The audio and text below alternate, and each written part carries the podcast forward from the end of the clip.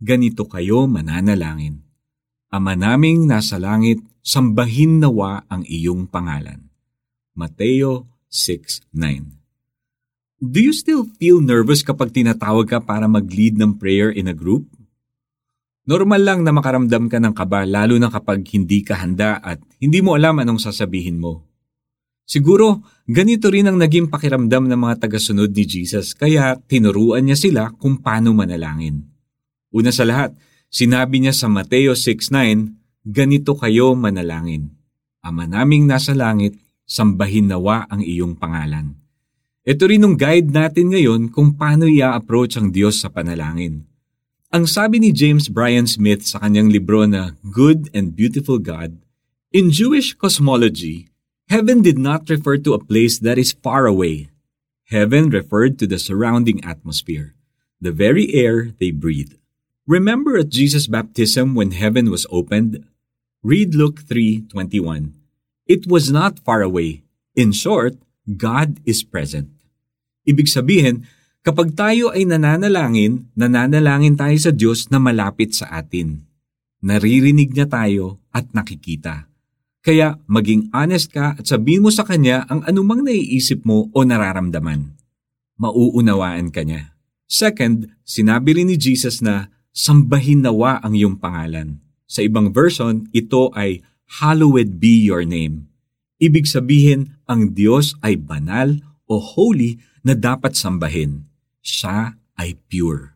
Walang bahid ng kasalanan o kasamaan igalang mo siya at sambahin sa iyong panalangin. Third, we can see that God is powerful. Your kingdom come, your will be done on earth as it is in heaven. Matthew 6 verse 10 sa NIV. Siya ay makapangyarihan at kaya niyang ibigay sa iyo anuman ang iyong kailangan, basta't ito'y naayon sa kanyang kalooban. Fourth, we learn that God is also our provider. Jesus said, Give us today our daily bread. Verse 11. He can provide for you and your family's needs. Fifth, Jesus said, And forgive us our debts as we also have forgiven our debtors. Verse 12. God is willing to forgive those who have sinned against Him and are willing to repent and turn to Him.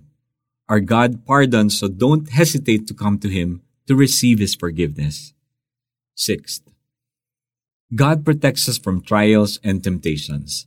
Jesus prayed, And lead us not into temptation, but deliver us from the evil one. Verse 13. Siya ang kasama mo saan ka man magpunta at kaya kanyang protektahan mula sa anumang panganib at masamang balak ng kaaway. Tandaan natin, ang Diyos na ating kinakausap sa panalangin ay laging present. He is pure and powerful He is also our provider and the one who has pardoned our sins.